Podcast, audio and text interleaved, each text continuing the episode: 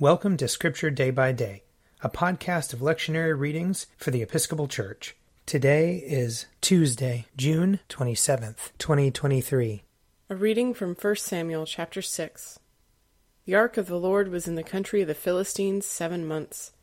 Then the Philistines called for the priests and the diviners and said, What shall we do with the ark of the Lord? Tell us what we should send with it to its place. They said, If you send away the ark of the God of Israel, do not send it empty, but by all means return him a guilt offering. Then you will be healed and will be ransomed. Will not his hand then turn from you? And they said, What is the guilt offering that we shall return to him? They answered, Five gold tumors and five gold mice, according to the number of the lords of the Philistines, for the same plague was upon all of you and upon your lords. So you must make images of your tumors and images of your mice that ravaged the land, and give glory to the God of Israel. Perhaps he will lighten his hand on you and your gods and your land. Why should you harden your hearts as the Egyptians and Pharaoh hardened their hearts? After he had made fools of them, did they not let the people go, and they departed? Now then, get ready a new cart and two milk cows that have never borne a yoke, and yoke the cows to the cart, but take their calves home, away from them. Take the ark of the Lord and place it on the cart, and put it in a box at its side the figures of gold which you are returning to him as a guilt offering. Then send it off and let it go its way. And watch. If it goes up on the way to its own land, to Beth Shemesh, then it is he who has done us this great harm. But if not, then we shall know that it is not his hand that struck us. It happened to us by chance. The men did so. They took two milk cows and yoked them to the cart, and shut up their calves at home. They put the ark of the Lord on the cart, and the box with the gold mice and the images of their tumors. The cows went straight in the direction of Bethshemesh along one highway, lowing as they went. They turned neither to the right nor to the left, and the lords of the Philistines went after them as far as the border of Bethshemesh. Now the people of Bethshemesh were reaping their wheat harvest in the valley. When they looked up and saw the ark, they went with rejoicing to meet it. The cart came into the field of Joshua of Bethshemesh and stopped there. A large stone was there, so they split up the wood of the cart and offered the cows as a burnt offering to the Lord. The Levites took down the ark of the Lord and the box that was beside it, in which were the gold objects, and set them upon the large stone.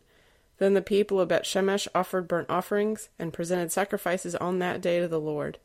When the five lords of the Philistines saw it, they returned that day to Ekron. Here ends the reading. Psalm 97 The Lord is King, let the earth rejoice. Let the multitude of the isles be glad. Clouds and darkness are round about him. Righteousness and justice are the foundations of his throne. A fire goes before him, and burns up his enemies on every side. His lightnings light up the world. The earth sees it and is afraid. The mountains melt like wax at the presence of the Lord, at the presence of the Lord of the whole earth. The heavens declare his righteousness and all the people see his glory. Confounded be all who worship carved images and delight in false gods. Bow down before him, all you gods. Zion hears and is glad, and the cities of Judah rejoice, because of your judgments, O Lord. For you are the Lord, most high over all the earth. You are exalted far above all gods. The Lord loves those who hate evil he preserves the lives of his saints, and delivers them from the hand of the wicked. Light has sprung up for the righteous, and joyful gladness for those who are true hearted. Rejoice in the Lord, you righteous, and give thanks to his holy name. Psalm 99 The Lord is king, let the people tremble. He is enthroned upon the cherubim, let the earth shake. The Lord is great in Zion he is high above all peoples. Let them confess his name, which is great and awesome. He is the Holy One. O mighty King, lover of justice, you have established equity. You have executed justice and righteousness in Jacob. Proclaim the greatness of the Lord our God and fall down before his footstool. He is the Holy One. Moses and Aaron among his priests, and Samuel among those who call upon his name. They called upon the Lord, and he answered them. He spoke to them out of the pillar of cloud. They kept his testimonies and the decrees that he gave them. O Lord our God, you answered them indeed. You are a God who forgave them, yet punished them for their evil deeds. Proclaim the greatness of the Lord our God, and worship him upon his holy hill. For the Lord our God is the Holy One. Psalm 100 Be joyful in the Lord, all you lands. Serve the Lord with gladness, and come before his presence with a song. Know this the Lord himself is God. He himself has made us, and we are his. We are his people, and the sheep of his pasture. Enter his gates with thanksgiving, go into his courts with praise. Give thanks to him, and call upon his name. For the Lord is good, his mercy is everlasting, and his faithfulness endures from age to age. A reading from Acts chapter 5. When they had brought them, they had them stand before the council.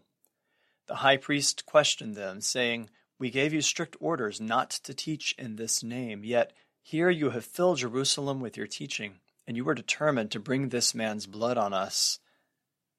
But Peter and the apostles answered, We must obey God rather than any human authority.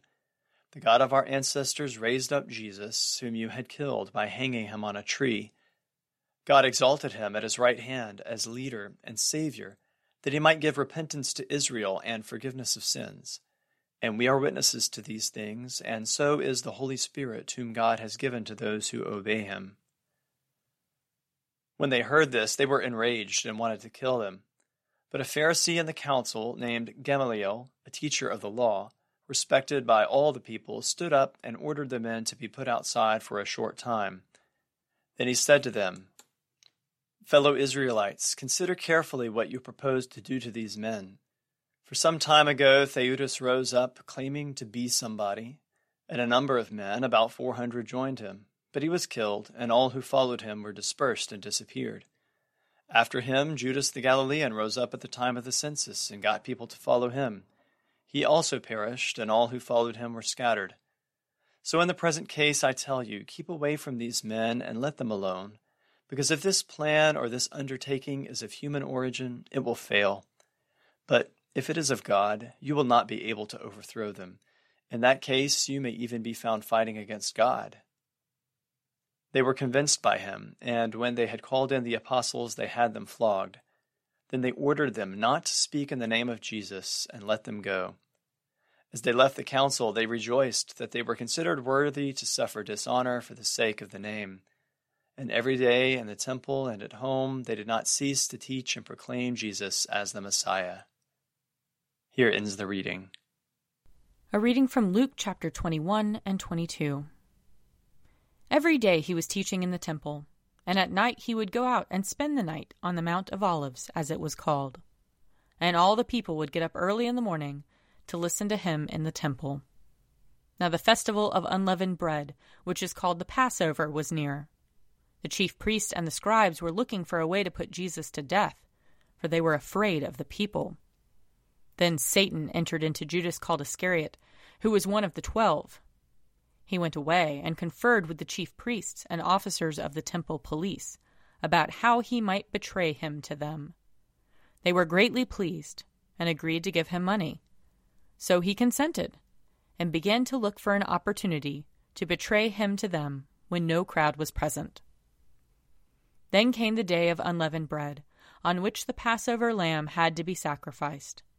So Jesus sent Peter and John, saying, Go and prepare the Passover meal for us, that we might eat it. They asked him, Where do you want us to make preparations for it?